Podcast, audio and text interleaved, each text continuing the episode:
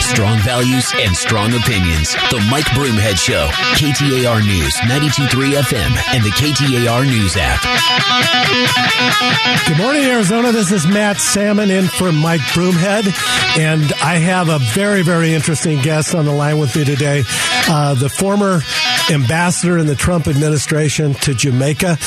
His name is Don Tapia. He's an outstanding guy. I've known him for years and years and years. He's always been there to support candidates running for office, more conservative candidates running for office. He puts his money where his mouth is. He's also been so involved in every aspect of making Arizona a better place to live. He's always been one of my heroes, and I'm thrilled to have him on the line. Welcome, Ambassador Tapia. Thank you very much, Matt. It's my pleasure to be here this evening. Well, I'm thrilled to have you, Ambassador. Thrilled to have you.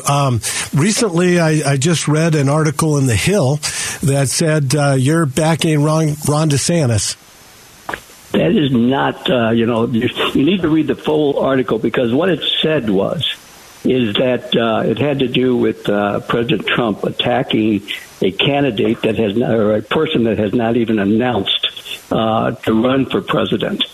And that's one of the things that I pointed out, that President Trump was the president at the time. We needed a president such as Donald Trump. Right. And the policies that Donald Trump has as president was all American. There is no question that anybody could ever question the loyalty and so forth of Donald Trump.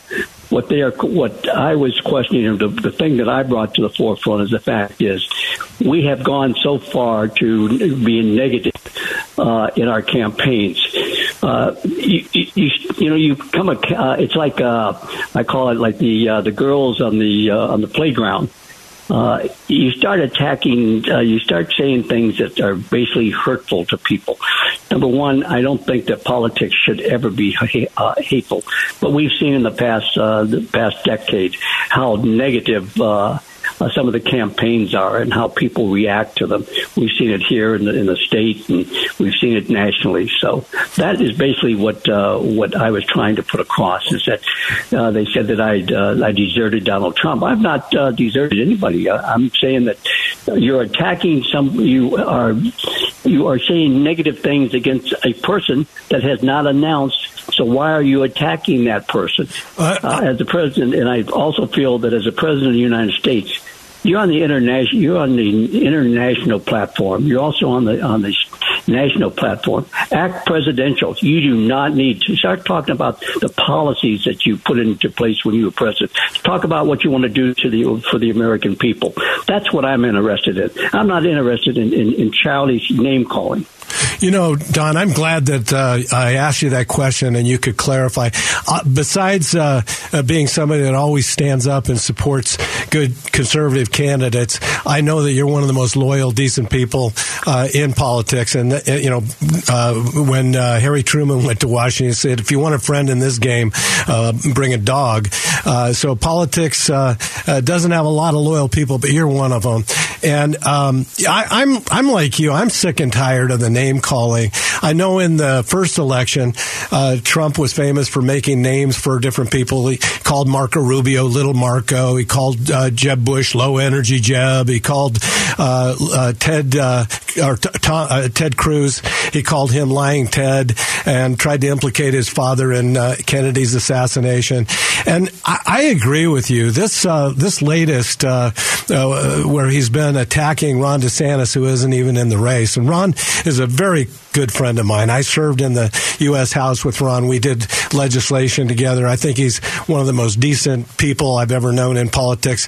He's wicked smart, and in my view, he has the same kind of policy ideas of making America great, but he doesn't carry any of the baggage. So for Trump to come out and try to implicate Ron as a groomer, I know he sent out that picture of the Ron with the girls and implicated. I have to laugh at that one for him to even come out, to even bring a picture out like that.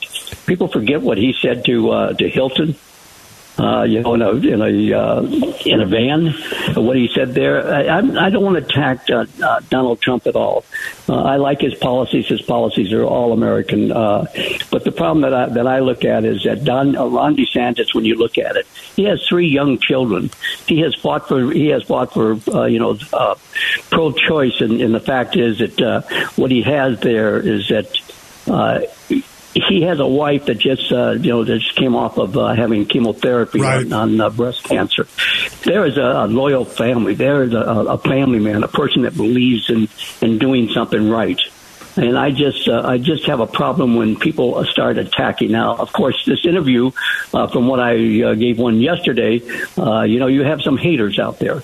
But they don't read the full article of they're saying that I deserted Donald Trump. I don't want to misconstrue anything, but I like you. I know Kerry Lake recently tweeted that Ron DeSantis was endorsed by George Soros, which is an outright lie. He has not been endorsed by George Soros, and trying to implicate Ron in many, many ways. I just hope that this election is on issues, and both of them have good, strong issues that they can fight for. And I hope it's about issues and it doesn't resort to name calling, just as you've said. I'd like to switch gears just a little bit. You were ambassador to Jamaica. Can you tell us what it's like to be an ambassador? Well, the first thing is I really thank you for that question, because what it is that when you become an ambassador to the United States, you're a personal representative of the president. But at the same time, you are not a Republican. You're not a Democrat. You are there to support the American people. And that's how I took the job. Is the fact is that I was there to support the American people, not the Republican Party, not the Democratic Party or independent. It's one of the greatest honors that you can have, no matter what, that to have the President of the United States nominate you. The confirmation process is very tedious, believe it or not. I know. As you know, it's very tedious in the fact that you're looking your whole life over. And believe me, I don't think any of us are so squeaky clean. I was a kid once. We've all done little things that we're not. We don't like to see in the press. But I applaud anybody that gets into the in the political arena, because you put your family and your friends in jeopardy. But it was the greatest honor that I could say that I have ever had in my life. To have the President of the United States, which happened to be Donald Trump, to nominate me to be ambassador to Jamaica. So it's a different way of life, believe me or not. You've got you're watched almost 24 hours a day. Like Pompeo's Mike Pompeo's son said, "Are you going to know how to drive a car?" Because the fact is, for 2 years, I never was behind the wheel of a vehicle. Right. And in fact, maybe I shouldn't be right now at my age. But, Well, Ambassador, it's such an honor to have you on the show. You're one of the people that I respect immensely, and I know you served our country proudly. So thank you very much. This is Matt Salmon in for Mike Broomhead, and please stick with us. We got lots more.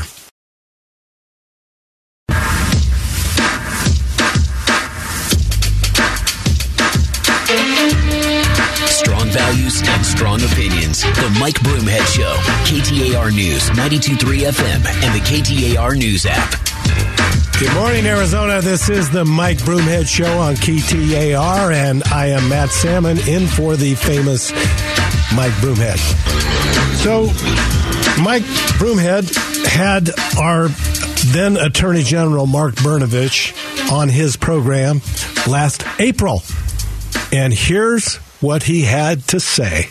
In this report, did you find any evidence of widespread fraud? What the report basically did was provide an initial update to Senator Fan regarding our initial review of the 2020 election.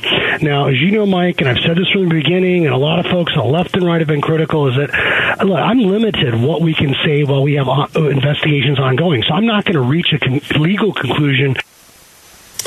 So he left the impression that the election was untoward, not handled very well. And then later on, he had this to say.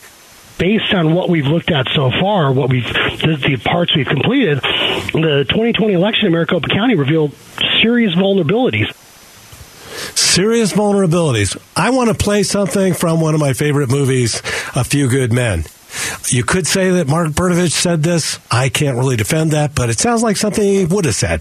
Lieutenant Kendrick ordered the code red, didn't he? Because that's what you told Lieutenant Kendrick to do. Object! And when it went bad, you cut these guys loose. Your Honor, you had markets inside a phony transfer. Your Honor, you doctored the logbook. Damn it, Captain! You coerced the doctor. Consider yourself in contempt. Colonel Jessup, did you order the code red? You don't have to answer that question. I'll answer the question. You want answers? I think I'm entitled. You want answers? I want the truth. You can't handle the truth. Okay, there we go. Is that what Mark Brnovich was basically saying to everybody? You can't handle the truth. Therefore, all of the information that the people that I hired at this office to investigate, and actually go out and get evidence of wrongdoing, that they basically came back to him and said, no, none of these allegations are accurate. In fact, Yvonne Wingett Sanchez, who is the reporter that broke this story, I know she started working on it about a year ago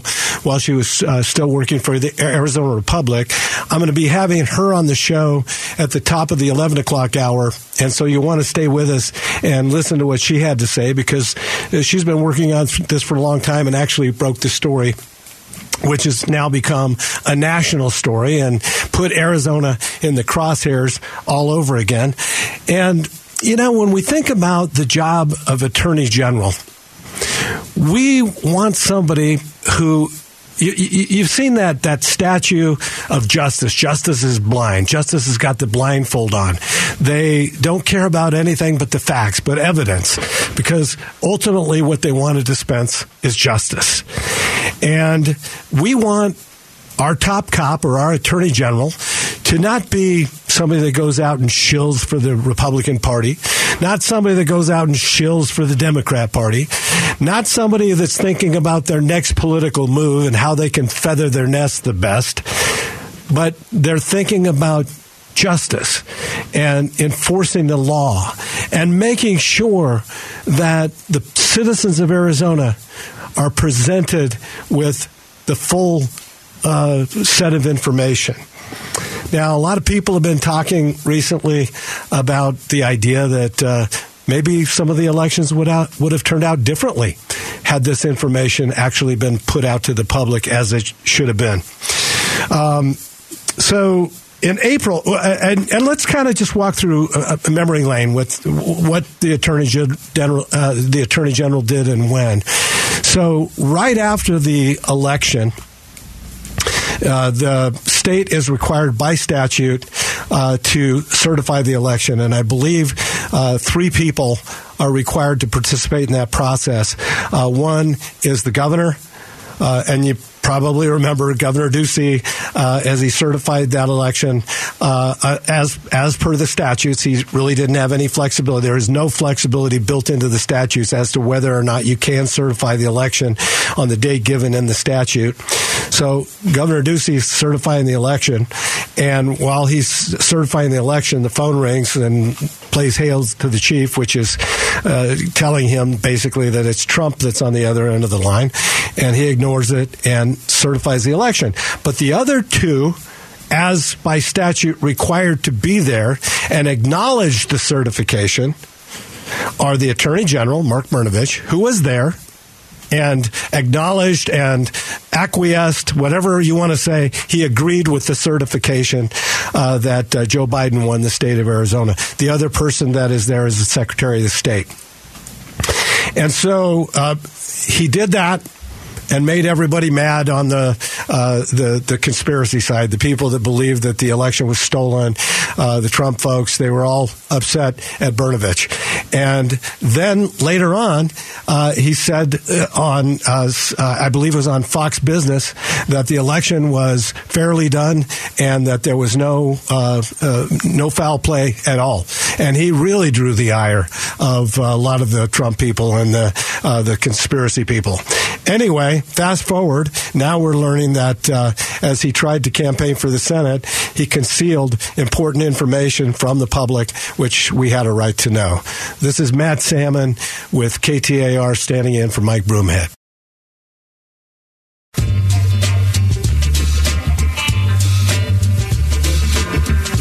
Strong values and strong opinions. The Mike Broomhead Show, KTAR News, 92.3 FM, and the KTAR News app. This is Matt Salmon in for Mike Broomhead on KTAR. I have had some really interesting guests so far on the program. We have more to come. I had an earlier newly elected representative who had a great idea on increasing teacher pay. I also have another breath of fresh air, somebody I spent some time with on the campaign trail, somebody that knows a lot about education because she taught at Yavapai Community College for years and years and years and has retired from there. She's now a representative from Prescott in the State House, and somebody that I just really, really respect. Selena Bliss, welcome to the program. Thank you, Matt. It's great to be here. Well, I'm glad to have you on. Well, you've got a new proposal dealing with firearms training in the schools. Can you tell us what your proposal is? Yeah, so this is a bill my seatmate, Quang Nguyen, carried last year, and it failed by only one vote. So I'm getting at a new perspective. I'm a mom. I've been a nurse half my career in the emergency room. I've seen accidental discharges and gunshot wounds and fatalities, and I want to keep our kids safe. So I have a bill proposing a firearm safety training. It's an opt-out, no live firearms in the classroom. This would use props if the instructor so chose to. But it's a very misunderstood bill, so I appreciate this opportunity to explain what we're up to with this one. I'm glad you mentioned that they're not bringing real firearms into the class, because that was going to be one of my questions.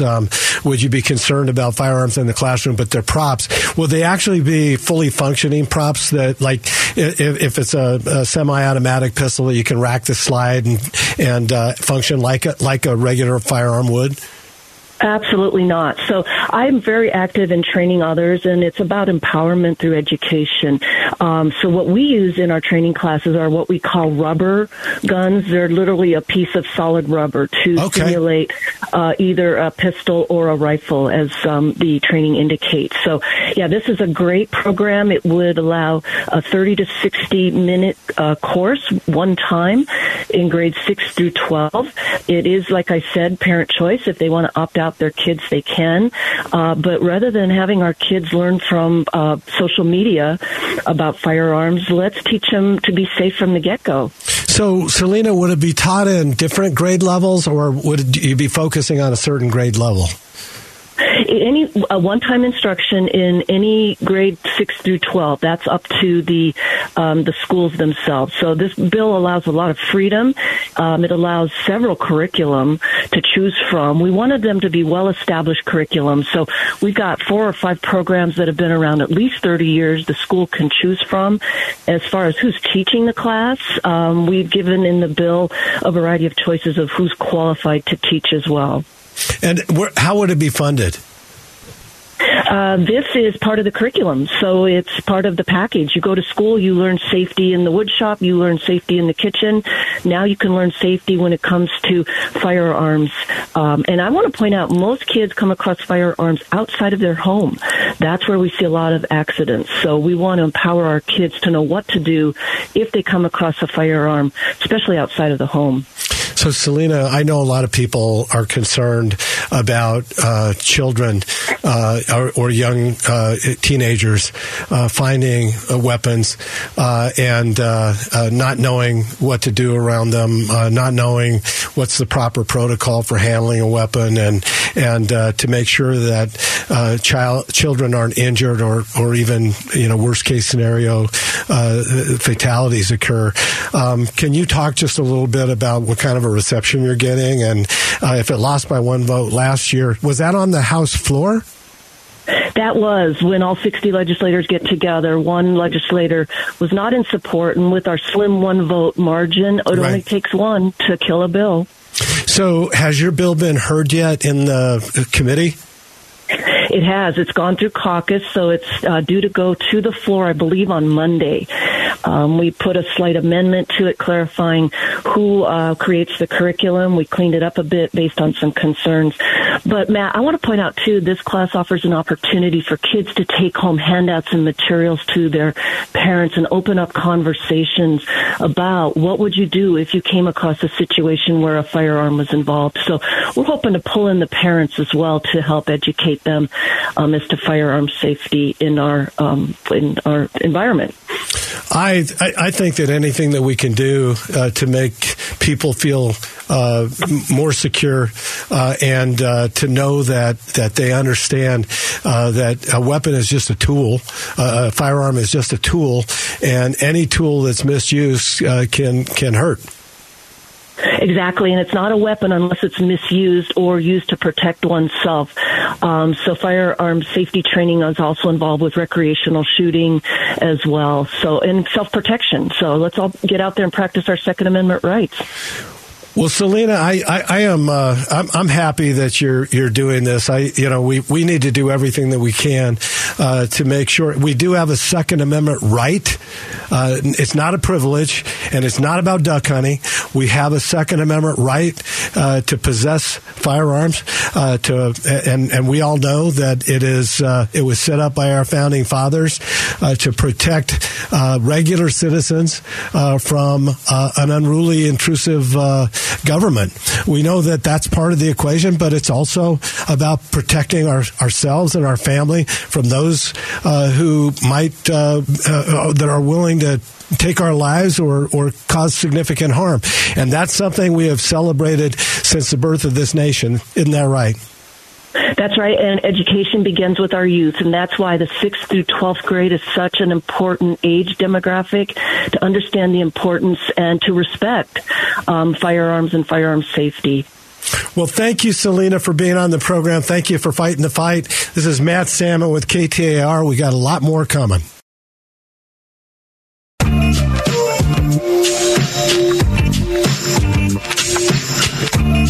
Strong values and strong opinions. The Mike Broomhead Show, KTAR News, 92.3 FM, and the KTAR News app. Good morning, everybody. This is Matt Salmon on this wonderful February day on KTAR, standing in for the wonderful, wonderful Mike Broomhead. So, talking a lot nationally about this George Santos character, the congressman from New York, that's made a lot of very outstanding claims. In fact, why don't you listen right now to his stump speech? So after that, lying was easy for me. Lied about my age and joined the Army. I was 13 at the time. Yeah. I went to Vietnam, and I was injured catching a mortar shell in my teeth. And it made me a 3-star general. And then I got a job in journalism, writing for the National Geographic. Yes. I was making $20,000 a month. In fact, I won the Pulitzer Prize that year. Yeah, that's a ticket. All right, I can't back that up. That was the great comedian John Lovitz, but I thought it was really funny and apropos, so I put it in there. So these are some of the lies told by George Santos. His parents immigrated from Brazil, but he said he attended the Horace Mann School in Bronx during his first year of high school, but had to leave the prestigious private academy in his senior year because my parents fell on hard times. But a spokesman for the school said that in December there was no evidence that he attended Horace Mann. Later, he obtained a high school equivalency diploma. He claims he graduated with a degree in economics and finance from Baruch College in 2010, which suggests he would have made it through a 4-year program in just 2 years if he actually graduated from Horace Mann in 2008. But a Baruch representative told The Times there was no record of Santos being in the class of 2010, nor is there a record of Santos being a star on the Baruch volleyball team, as he also claimed. He never worked on Wall Street either. His campaign bio states that he worked at Goldman Sachs and Citigroup, but representatives for both companies said that they had no record of his employment. The lies weren't that hard to figure out. Santos said he worked in Citi's real estate wing in the 2010s, though the bank sold off its asset management operations when he was still in high school. if he really was in high school. So after Santos was sworn into Congress, his inflated resume was out there saying all of these things. Why doesn't the press do a better job vetting candidates and making sure that when they put out, it's pretty easy with all the access to information that we have today on the internet, which remember was invented by Al Gore. Not. But lots of politicians can join the George Santos group. In fact, there's an opinion piece from a guy named Jack Schaefer from Politico magazine. And they said that the caucus, the George Santos caucus, is growing.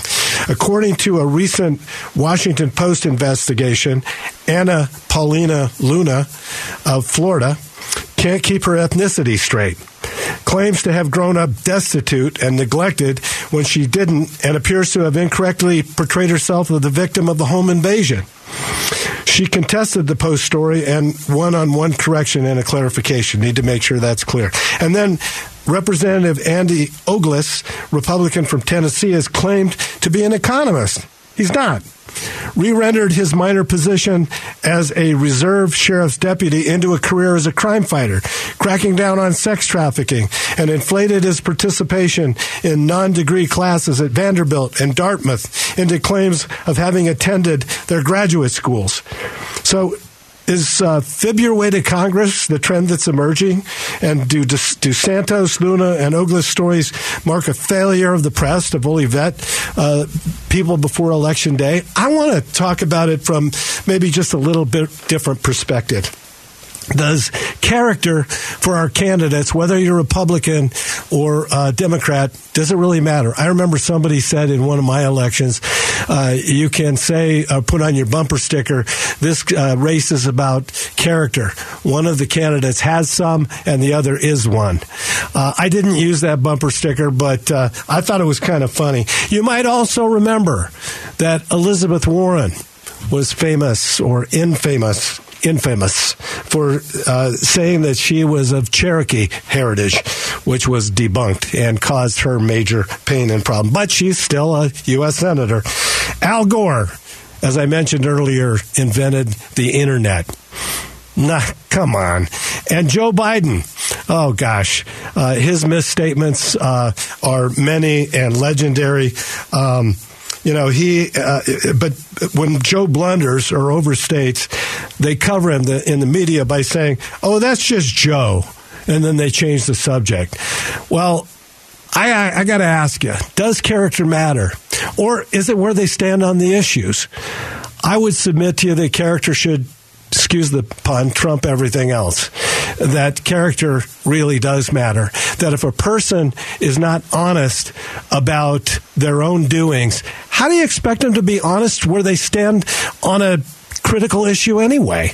Or whether they're going to keep those campaign promises on policy matters that they promised to do. So I would submit to you that character actually is more important than anything else. If they don't have character, if they can't be trusted, then don't elect them. This Santos guy should be out of the Congress. Having served in that august body, look, the questions and the concerns of people about their government and the people that represent them in government are not few and far between. They're many. And we ought to be doing the best that we can to make sure that not only the brightest and the best, but the most integrous are also those that represent us in the nation's capital. And this is Matt Salmon in for Mike Broomhead. I hope you'll stick with me as we continue. I just got the message. I've got another minute or two. So, folks, I believe with all my heart that there are a lot of really, really good people out there, and people get tarred or painted with the same brush, and all candidates are liars. The fact is, there's some really good people out there on both sides of the aisle, but we got to vet candidates better, and we've got to do a better job making sure that what they're telling us is the truth. Because as I mentioned before, we've been promised the sun, the moon, and the stars by candidates, both on the right and the left. And then they get to office and they do whatever they damn well please. The best predictor of what somebody's going to do is what they've done before. But if they haven't been in office, folks, make sure you do the vetting. If they make commitments and comments about what they've done or what they haven't done, just make sure that what they're saying is accurate. Because if it's not accurate and you're being lied to, then they're going to be lying about what they're going to do for you as an elected official anyway. Please make sure that we're vetting people thoroughly. And media, do your job and make sure that when these people make these statements and put their bios out there, that they're being vetted and that the public actually knows what the truth is. This is Matt Salmon in for Mike Broomhead on KTAR.